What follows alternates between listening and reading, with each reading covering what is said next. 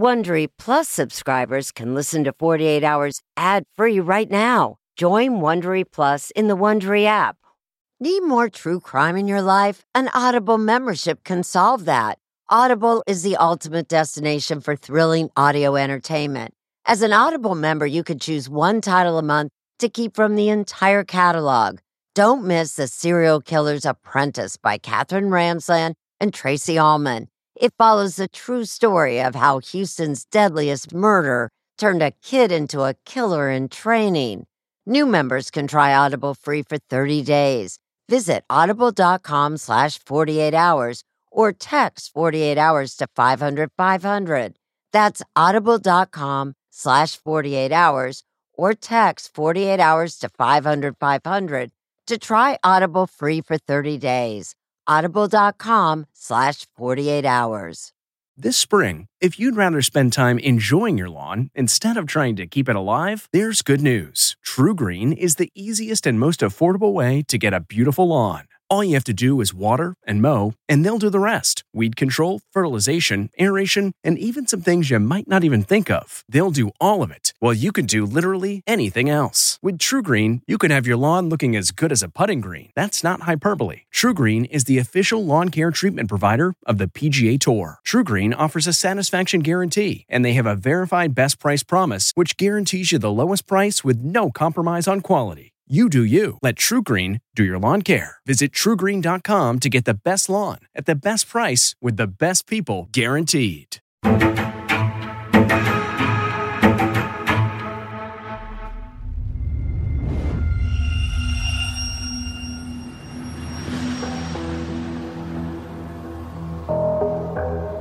Hello? There's a house that's on fire on the other side of the fence. There's fire coming out of the window. I think I heard screaming and crying. I don't know. It sounded like it was coming from the resident. Yeah, I think so. The lead detective called me. He said um, there was an accident at your parents' house. And he said there was a fire. Your parents didn't didn't make it. I just started hysterically crying.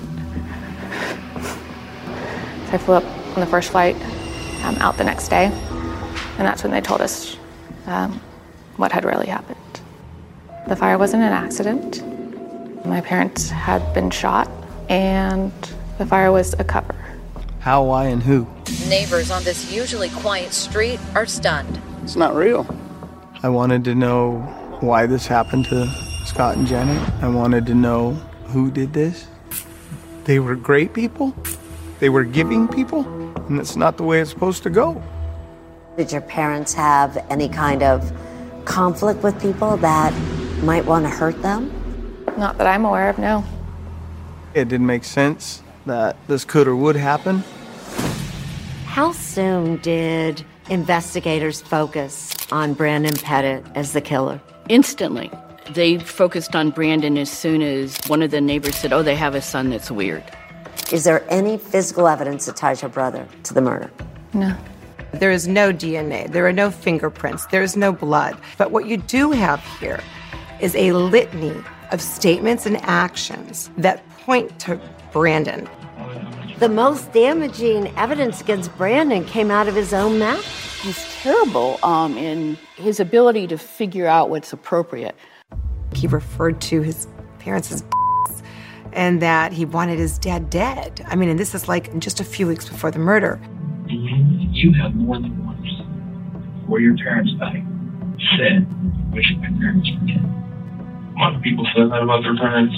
It's clear that your brother isn't like everyone else, isn't it? Mm-hmm. He told them he had Asperger's. When somebody's autistic, they're different than you. He doesn't act the same way as you or I might act. If your dad laying on a body bag, and you know what? You're already past it. I'm not past it. You have no emotional response. Do you want me to break down and cry? Because I don't normally cry. Autism is the reason I focused on him. It's the reason that they became convinced that he was guilty. I don't know who killed my parents. No, I don't. No. Yes. No. Your brother was working that night, right? He has an alibi. Yeah. You murdered your parents. I didn't do anything He intended it, he desired it, and he did it. I think there's a lot more to this story. I love my parents. Words don't make you a murderer.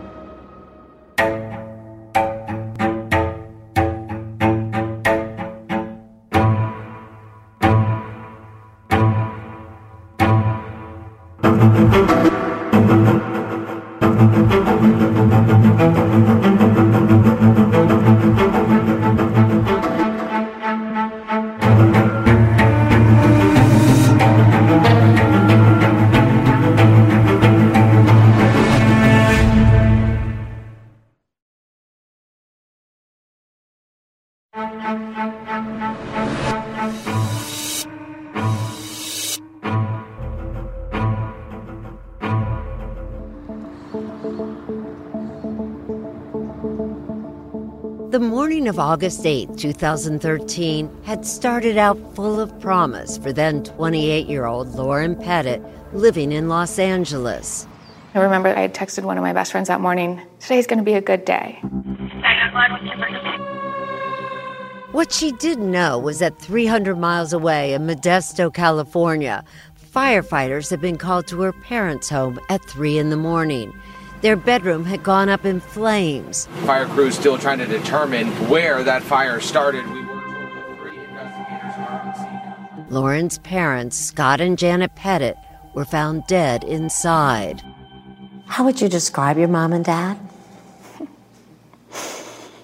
You really miss them, don't you? They were amazing.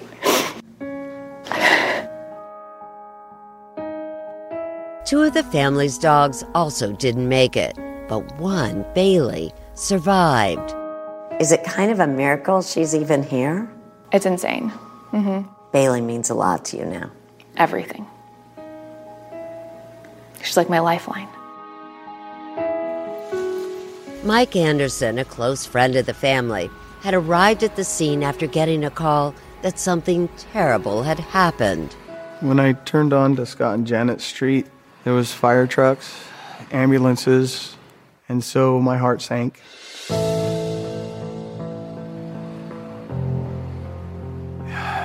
Gonna say it's like losing an arm or something. You lose a part of your soul, a part of your body.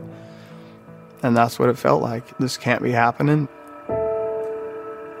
But it was. And things only got worse. Investigators soon determined the fire was no accident. Scott and Janet had been shot a total of seven times, and evidence of an accelerant was found throughout their upstairs room. More than 12 hours after firefighters made the gruesome discovery, police investigators remain sifting through clues in what they are now calling a pair of suspicious deaths. The community lost two people that did more for their communities than hundreds of people will ever do.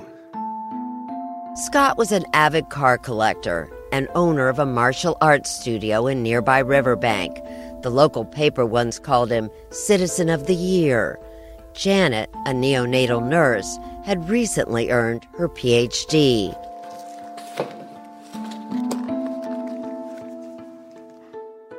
When you think about your mom, what comes to mind?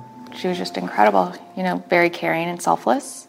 My dad was very sarcastic, very witty, loved to give back, loved to help everyone. The couple had been in their late 20s when they first met. Scott was working as a paramedic then. I believe the story is he was bringing a baby in from the ambulance, and she was the receiving, one of the receiving nurses. The two would later marry and start a family.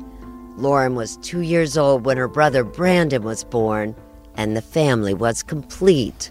Your mom writes Lauren was so excited to have her baby brother home. You do look very happy to have a little brother.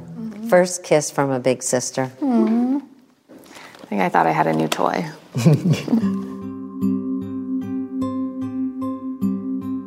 Growing up, Lauren says Brandon loved playing pranks on people, but when it came to career aspirations, that was something he was serious about. What did he want to do? He really enjoyed like firefighting. I guess just like helping people in some way, shape, or form, like police force, things like that. She says Brandon was smart, but struggled socially. Do you remember how old you were when you noticed any difference with Brandon? When you started realizing that he wasn't quite like everybody else's little brother? Early childhood, definitely. I was under the age of 10 for sure. Maybe like seven ish. What do you think you first noticed? Um, him being really stubborn and disobedient in a sense. And she says he had trouble making friends. You know, he was almost looked down upon or looked looked at as if he just didn't fit in, and that was hard. Was he lonely? I'm sure. So lonely, says Lauren, that he would tell stories and make things up just to get attention. I don't think he ever thought that he was telling a story or lying. It was just, you know, I can do this or I can do that or, you know, I can get this. And it's like, okay, let's come back down to earth and like, let's figure out whether or not it's reality. Scott and Janet had long been aware of Brandon's struggles. They took him to see numerous specialists. And when Brandon was in high school, he was diagnosed with Asperger's, a developmental disorder affecting his ability to communicate and at times read social cues. Now, Asperger's falls under autism spectrum disorder. With Asperger's, I think it's really difficult for him to be aware of how he's presenting himself and what he's saying and how he's saying things and how he's reacting to certain things or not reacting and whether or not he's doing what people would consider the norm. So when Lauren called Brandon, then 25, shortly after they both learned of their parents' deaths, his unusual reaction, she says, was usual for him.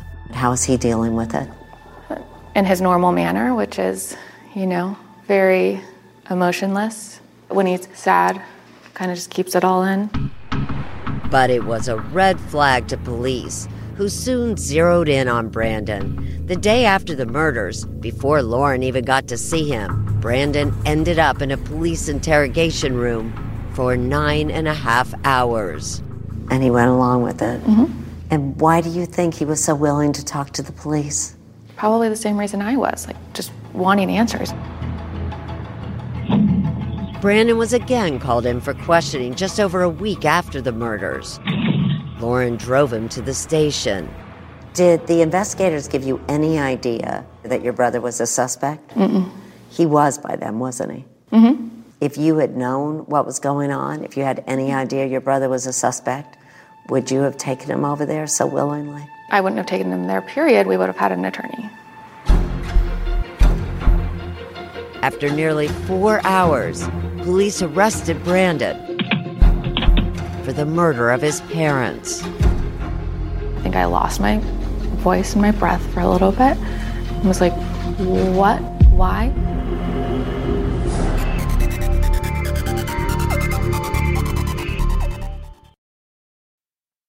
A sense of safety is important to everyone, and that's why I want to talk to you about SimpliSafe. It's an advanced security system that protects your entire home so you can rest easy. SimpliSafe is completely customizable with advanced sensors to detect break ins, fires, floods, and more. You can have 24 7 professional home monitoring for less than $1 a day. So try SimpliSafe for 60 days risk free. If you don't love it, you can return your system for a full refund. Plus, we're offering listeners 20% off any new SimpliSafe system when you sign up for Fast Protect monitoring. Don't wait. Visit simplisafe.com slash 48 hours. That's simplisafe.com slash 48 hours. There's no safe like SimpliSafe. This podcast is supported by FedEx.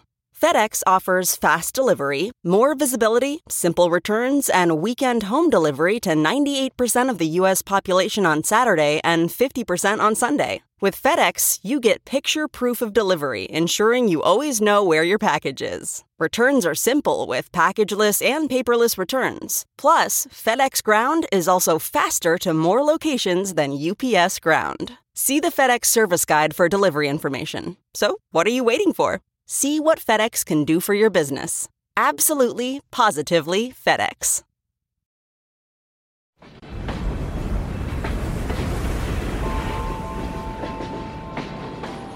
Just over a week after suddenly losing her parents, Lauren now had to deal with the news that her brother had been arrested and charged with the murders. I think I just started to hyperventilate and was like, I don't even know what's going on. In addition to Brandon, a man named Felix Valverde had also been arrested and charged. Lauren had never heard of Felix Valverde, but Brandon and Felix were both members of a group called the Clampers, a more than century old fraternal organization dedicated to the historical preservation of the American West. But Clampers are also known for enjoying getting together to drink. I think his the only reason he was a part of that was because he thought they he thought he would have friends. Did your parents ever express concern about any of these people that your brother might be hanging out with? Mm-mm. I never heard about them. Brandon was staying at his parents' house, but on the night of the fire, he was out working the graveyard shift as a security guard. And there are people who can say he was there. Yep. He has an alibi. His boss or his superior confirmed he was there. But his alibi didn't seem to matter to investigators. They believe that Brandon paid Felix to commit the murders. The alleged motive? To inherit his parents' money. But Lauren couldn't make sense of it. She says Brandon loved their parents and actually benefited more with their parents alive. They paid his bills. My brother didn't even know the value of a dollar. If anything happened to your parents, was your brother going to inherit anything? Not that he knew of, not that I knew of either. Police first began looking at Felix after Brandon, in his first interview with police, mentioned other friends, but curiously failed to mention Felix.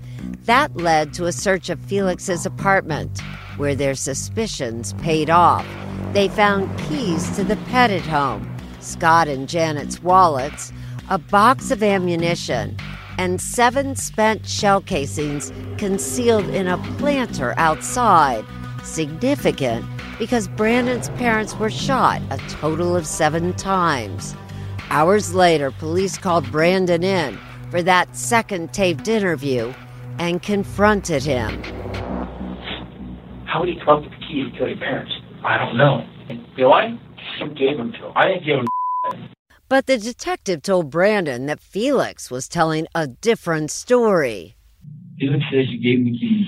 And the keys both fit the garage door and the front door, Brandon. If you think for a minute that anybody, anybody is going to believe your story, including your sister, you're mistaken. And you know what the thing about Felix is in your life that makes him more believable? He's remorseful. I mean, remorseful. How does that mean? Sorry he. The detective also told Brandon that he had phone records showing that Brandon and Felix spoke the night of the murders. Was that? On my break, I was asking him what we are doing for the weekend. Despite the pressure, Brandon repeatedly denied having anything to do with the deaths of his parents. I don't know who killed my parents. Yes, you do. No, I don't. Yes, you do. No. Yes. No. But in that second interview, Brandon made incriminating admissions. Brandon said that he gave Felix bullets sometime in the weeks leading up to the murders. He had asked me for the box of bullets that I had because my 22 hasn't been fired in two years because I don't have a bolt for it. And he admitted giving Felix $100 just days after the murders. But the most jaw dropping part of Brandon's story was when he told detectives that about a month before the fire, Felix had threatened to kill Brandon's parents unless Brandon paid him $10,000. And you haven't told us something that is this important and you're telling us now? I'm remembering a lot. You know what? And where'd you go? Did you go to the police station? No, I went back to my parents' house. Why did you go to the station? Oh, I don't know. Instead, you give a box of bullets? And I can see that was a bad idea. That was a bad idea. That's a bad excuse. That's an even worse lie. Even if it was the truth, why would Brandon wait nine days after the murders to tell them all of this. Why? I didn't want to talk to anybody. You don't want to solve that crime? I wanted to do it myself. Oh, wow, that's a new one. What did you do? Where you I wanted to find out who did it myself. And more damaging, why did Brandon remain friendly with Felix, not only after the threat was made, but even after Brandon's parents wound up dead? So he tells you he's going to kill his parents, you give him ammunition, and then you give him a hundred bucks. He said he had paid his bills and needed some money. I had a hundred bucks, so I figured I'd help him out until he got paid. To the guy that just was threatening to kill with your parents if you didn't pay him money, you're helping them out. matter In fact, you're hanging out with him afterwards, all buddy buddy. I didn't believe he would actually do it.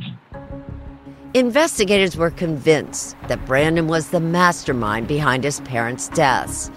But Martha Carlton Magana, an attorney appointed to represent Brandon after his arrest, says the interview proves nothing. He didn't have anything to do with it. He doesn't know what happened. She says detectives weren't interested in the truth and they lied to Brandon when they told him that Felix had already confessed. They've already decided he's the suspect, and they're really trying to feed him a lot of information so that he'll regurgitate it back. She says the detectives knew Brandon had Asperger's. And this whole Asperger's thing, I'm not buying that. And suggests they mishandled the interview. Do you believe they were taking advantage of his condition? I think they were doing what they always do, and because of Brandon's condition, he was more uh, vulnerable to that kind of interrogation. Everything in that second interview needs to be taken with a grain of salt. Lauren agrees and firmly believes her brother's oh, innocent. He really is a good person. Does this seem at all in your brother's character to have your parents killed? Not at all. But Brandon's statements in that interview wouldn't be the only hurdle that his defense would have to overcome. A young woman by the name of Sarah Wilson had surfaced. In the weeks leading up to the murder, she says Brandon had been promising her the world, things that only money could buy. What do you make of Brandon's statements to police? At Amica Insurance, we know it's more than just a house. It's your home, the place that's filled with memories. The early days of figuring it out to the later years of still figuring it out. For the place you've put down roots, trust Amica Home Insurance. Amica, empathy is our best policy. What makes a life a good one? Is it the adventure you have? Or the friends you find along the way? Maybe it's pursuing your passion while striving to protect, defend, and save what you believe in every single day. So, what makes a life a good one? In the Coast Guard, we think it's all of the above and more. But you'll have to find out for yourself. Visit gocoastguard.com to learn more.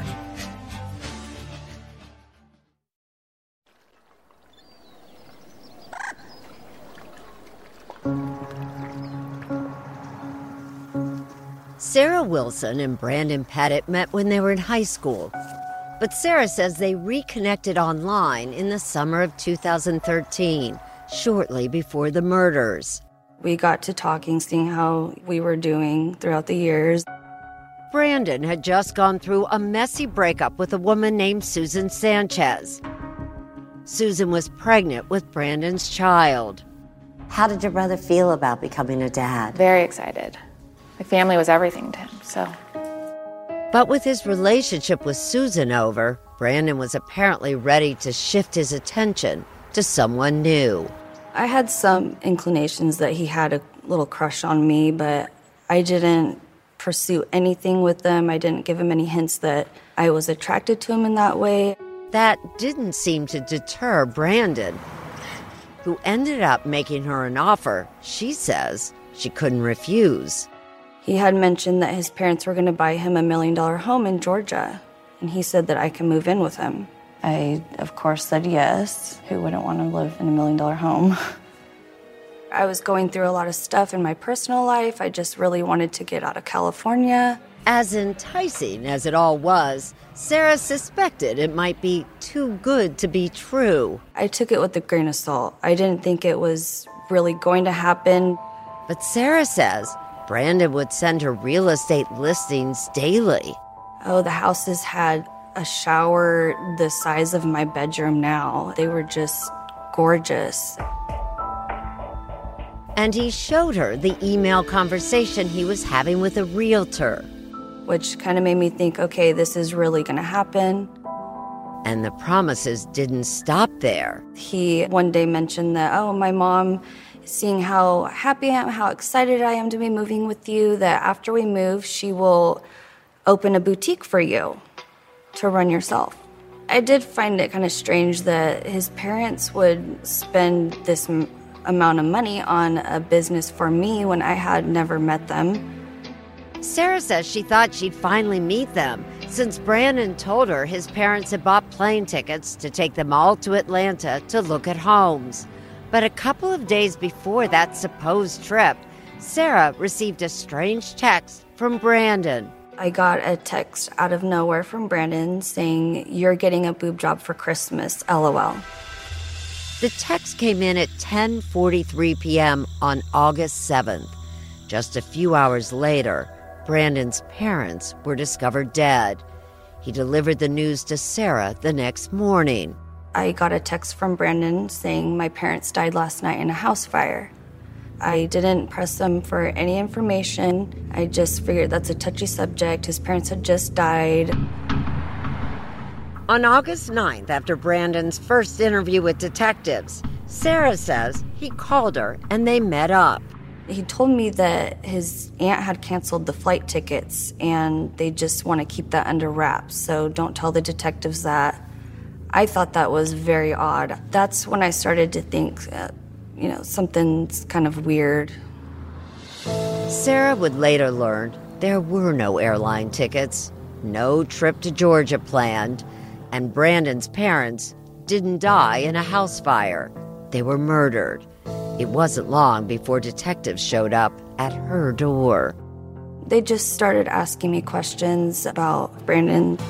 She told them everything about those million dollar homes the supposed trip to Georgia, and the text Brandon sent promising her a breast enhancement just hours before his parents were killed. For police, it amounted to a financial motive for murder. But Lauren Pettit believes it actually amounts to nothing. Do you believe your brother really told her those things? Possibly, but I mean, that was just who my brother was. Brandon's defense attorney agrees and says Brandon's conversations with Sarah shouldn't be given much weight at all. That was a fantasy he was playing out with a girlfriend to impress her, which he'd always done. Brandon actually called a realtor and actually pinpointed some houses. Is it possible that Brandon decided he was going to make that fantasy come true and killed his parents so he'd have the money to actually buy that house? I don't see that as being realistic. I see that as being something that Brandon did in order to impress friends. What about the fact, though, right before his parents died, he had texted Sarah Wilson and said, For Christmas, you're going to get breast enhancement surgery. Just a coincidence, Martha? Yeah. Honestly? Yeah. I'm not sure it was the was the first time he said it either. You know, somebody could say, you know, Brandon lies a lot. He lies to girlfriends, you know, he lies to the police if you're right. How do you know when to believe Brandon then? You don't. Brandon lies a lot and very badly. There's no question about that. So you don't, you look to the evidence. And hard, definitive evidence directly tying Brandon to the murder of his parents, says Martha just isn't there.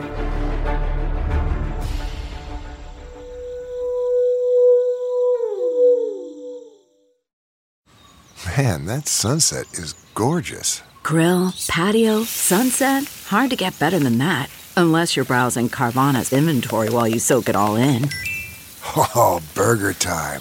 So sit back, get comfortable. Carvana's got thousands of cars under $20,000 just waiting for you. I could stay here forever. Carvana, where car buying meets comfort, meets convenience. Download the app or visit Carvana.com today. Okay, picture this. It's Friday afternoon when a thought hits you. I can spend another weekend doing the same old whatever, or I can hop into my all new Hyundai Santa Fe and hit the road. With available HTRAC, all wheel drive, and three row seating, my whole family can head deep into the wild. Conquer the weekend in the all new Hyundai Santa Fe. Visit HyundaiUSA.com or call 562 for more details. Hyundai, there's joy in every journey.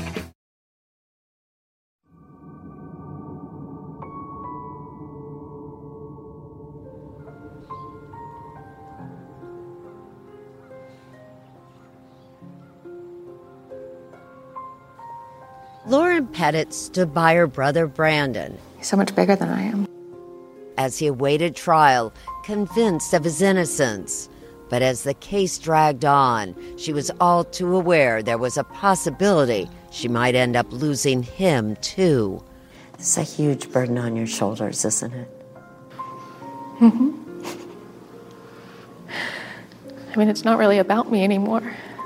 My brother depends on me. What do you think your parents would want you to do? I mean, fight for my brother, absolutely, because that's what they would do. But take care of myself. On the four year anniversary of her parents' deaths, we were with Lauren as she made the trip to the cemetery.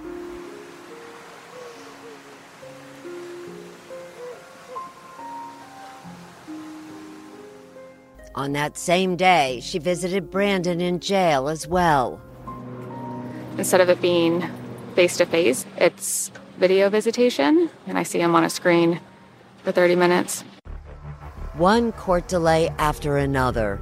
It was seven long years from the time of the murders of Scott and Janet Pettit to when Brandon Pettit's trial finally began on September 1st, 2020. Cameras were not allowed in court. Defense attorney Robert Winston was now representing Brandon, and he was up for the challenge.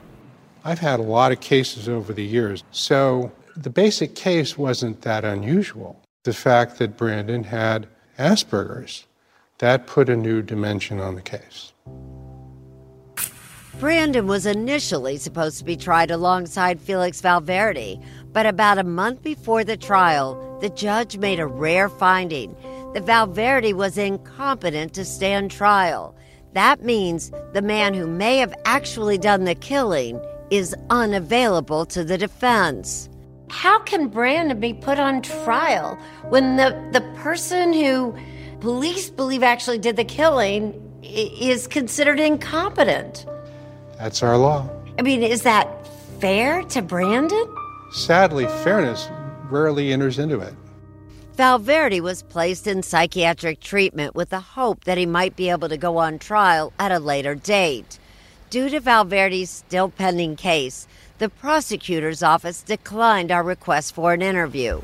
We asked Mary Fulginiti, a CBS News consultant and former federal prosecutor, to analyze the state's case. You have to look at the totality of the evidence. And as you look at the totality of his statements and his actions, I think it's very difficult to say he did not plan it, he did not plot it, he did not desire it, he did not intend it, he did not want it.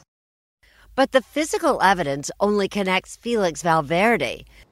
The prosecution began by calling investigators who detailed all that evidence found at Felix's apartment. Scott and Janet's wallets, the box of ammunition, those seven spent shell casings, and most important, they would argue, keys to the Pettit home. How would Felix get a hold of the keys to the house? The keys were given to him by Brandon, and that was so that he could access the house. So he'd get into the house and, and kill his parents easily. The prosecution also called witnesses who knew Felix and testified that he had obtained a new gun like this one in the weeks leading up to the murders. That gun, however, says defense attorney Robert Winston, was never found. It was a Western style 22 revolver. We certainly don't know that that was the murder weapon. It wasn't recovered. Don't know where it is.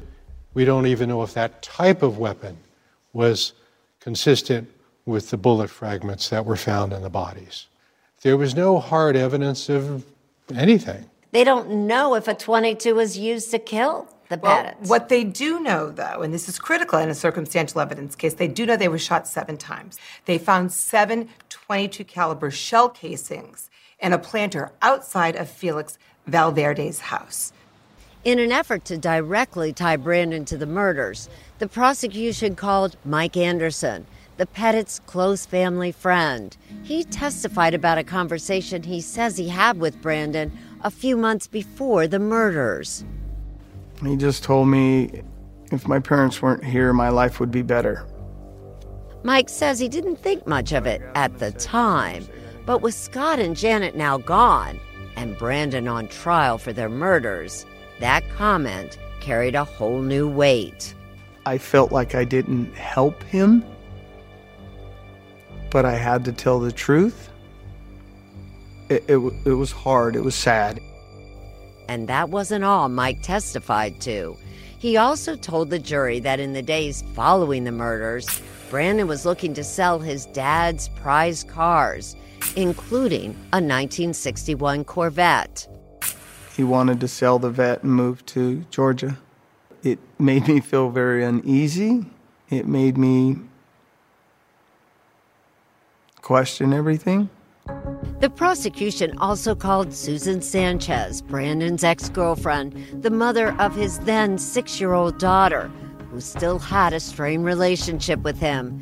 She said Brandon once mentioned that Corvette to her, too. He couldn't wait for his dad to be dead so that it would be all his. And he's also told Susan Sanchez on at least five or six occasions she testified to that he wanted his parents dead. And there was more. Susan testified she had an ex husband whom she had mentioned to Brandon. And he said, Look, if you want to make him disappear, I've got a friend, Felix Valverde, who you can pay $500 to, and your ex will disappear. Coincidences?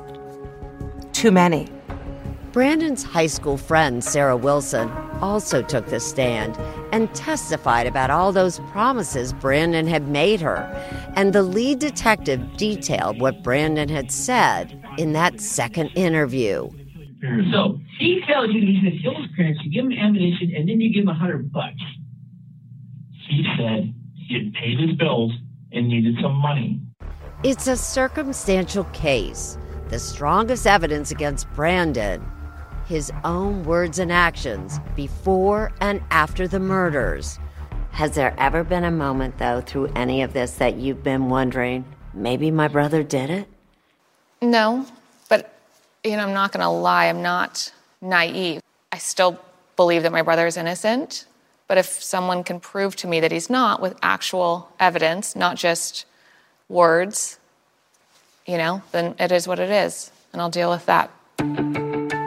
Brandon did plan and plot the murder of his parents. He wanted the Corvette, he wanted the house. He did it for money. But would Brandon kill the parents he loved and leaned on? The defense has to raise doubts with their star witness, who knows Brandon best. You're testifying for someone you love so much, and in your head, all you think about is what if I say the wrong thing? See more of the evidence against Brandon Pettit at 48hours.com.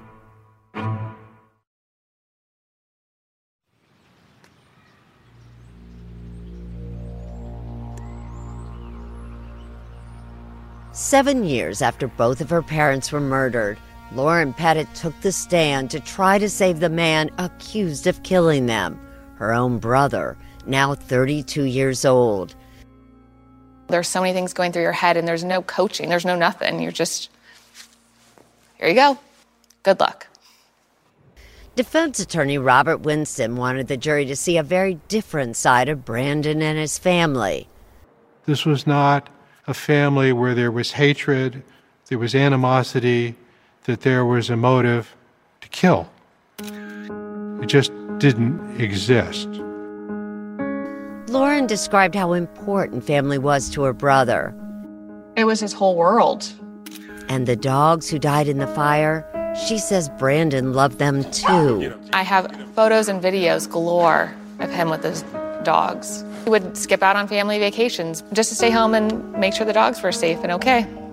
Lauren also questioned the alleged financial motive, telling the jury that her parents were actually in debt at the time of their death. And that Corvette that Brandon supposedly wanted, she says it was already partially in his name. But perhaps the most crucial part of her testimony casts doubt on the prosecution's theory that Felix Valverde got into the Pettit home with house keys that Brandon gave him. My parents had a, an extra large size dog door um, on their back sliding glass door, which is how I had gotten into the house the day after they passed. It's how the detective told us he had gotten into the house earlier that day, and he was a much larger man. So the detective himself went through the doggy door, and that was Yeah. never considered as the way the killer might have gotten into the house. Correct. But then, how did Felix get those keys to the Pettit home? I think the keys were probably in my parents' wallets. Lauren says her parents had digital door locks where you punch a code to enter. But in the event the battery powered locks died, she says, her parents kept spare keys tucked inside their wallets and left those wallets out in the open on the kitchen counter. Picture it this way Felix Valverde goes to the house. He crawls in. Now he's inside. He sees a purse. He sees a wallet. He either thinks, I'll get these on the way out, or he picks them up right then. And he goes upstairs and he does what he does. But when he picked up the wallet of Scott Pettit, it had a key in it. When he picked up the wallet of Janet Pettit, it had a key in it. If Brandon didn't hire Felix, if he didn't ask him to kill his parents, why would Felix do it on his own? Two motives. One, Felix thought there was money in the house. The other theory is that he heard Brandon say these things about his parents. And he thought that Brandon would be happy with him. But there was one big problem with the defense's theory. In a section of Brandon's videotaped interview not shown in court, he admitted giving Felix the keys. I know how he got the keys. You know? Okay. How did he get the keys? I got the keys. I never intended him to actually do anything. He was supposed to scare him, okay? Not hurt them, okay? How did he? It was an admission that could destroy his defense. Brandon actually admitted that he sent Felix to his home to convince his parents to stop contacting his ex girlfriend, Susan.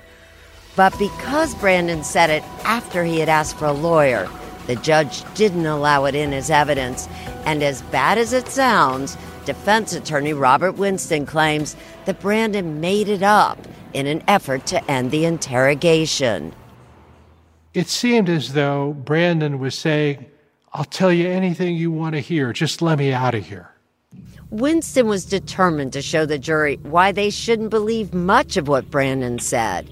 He called Dr. Laura Geiger, a clinical psychologist appointed by the court, who testified that Brandon's Asperger's could explain his questionable statements and behavior. Dr. Geiger, does she believe that that Brandon's Asperger's autism interfered in that police interview to his detriment? Absolutely. People with autism take information in differently than we do. So when the police ask a question, there's always the worry is it really understood?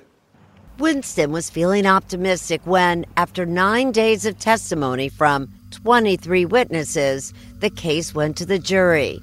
Deliberations stretched on for about a day and a half, and then a verdict guilty.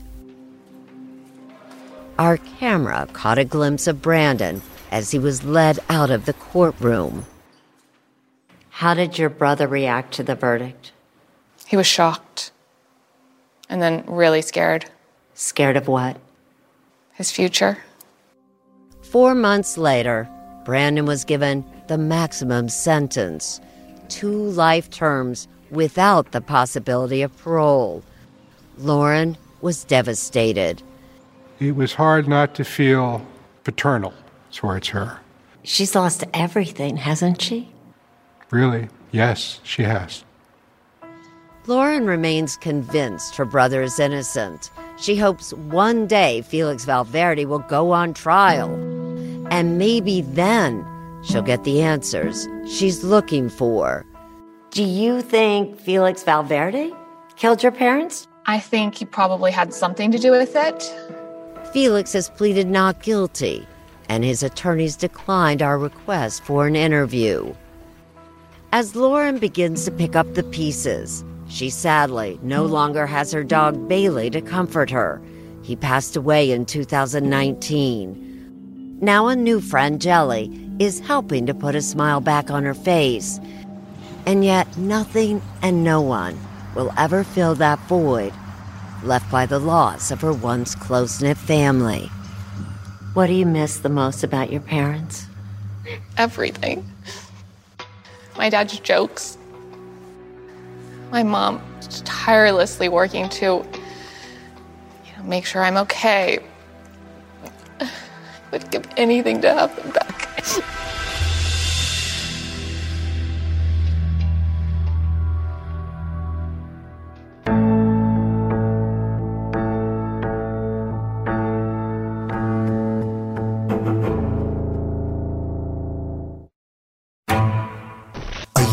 Disappears after a Snapchat rendezvous. I try to keep my hopes high, but after six months, it's a little hard for that. The murder that inspired a law Nikki's story has allowed us to take a giant leap forward. and started a movement. 48 Hours, Saturday at 10, 9 central on CBS. The Hargan women seem to have it all. From the outside looking in, we were blessed. My mom was amazing. But as detectives would soon learn, there was a lot going on inside the Hargan household. Ashley and I have been calling my mom and the house and Helen. No one's answering. 63 year old Pamela Hargan gunned down in her own home. Her youngest daughter, Helen, lay dead upstairs. Patrol, when they arrived, assumed or thought that there might have been a murder suicide. But for the detectives on the scene, There were things about the scene itself that were concerning to us on day one. who would want to kill their mother and their little sister? There is no boogeyman here. It is exactly who we think it is. I'm Peter Van Sant from 48 Hours. This is Blood is Thicker The Hargan Family Killings. Listen to Blood is Thicker The Hargan Family Killings early and ad free on Wondery Plus. If you're listening to this podcast, then chances are good you are a fan of The Strange, Dark, and Mysterious. And if that's the case, then I've got some good news. We just launched a brand new Strange, Dark, and Mysterious podcast called Mr. Ballen's Medical Mysteries. And as the name suggests, it's a show about medical mysteries, a genre that many fans have been asking us to dive into for years, and we finally decided to take the plunge, and the show is awesome. In this free weekly show, we explore bizarre, unheard of diseases, strange medical mishaps, unexplainable deaths, and everything in between. Each story is totally true and totally terrifying. Go follow Mr. Ballen's Medical Mysteries wherever you get your podcasts, and if you're a Prime member, you can listen early and ad free on Amazon Music. Join me, 48 Hours correspondent Erin Moriarty, on my podcast, My Life of Crime, as I take on true crime investigations like no other. This season, I'm looking into the secrets within families, cutting straight to the evidence and talking to the people directly involved. Enjoy My Life of Crime on the Wondery app or wherever you get your podcasts. You can listen ad-free on Wondery Plus.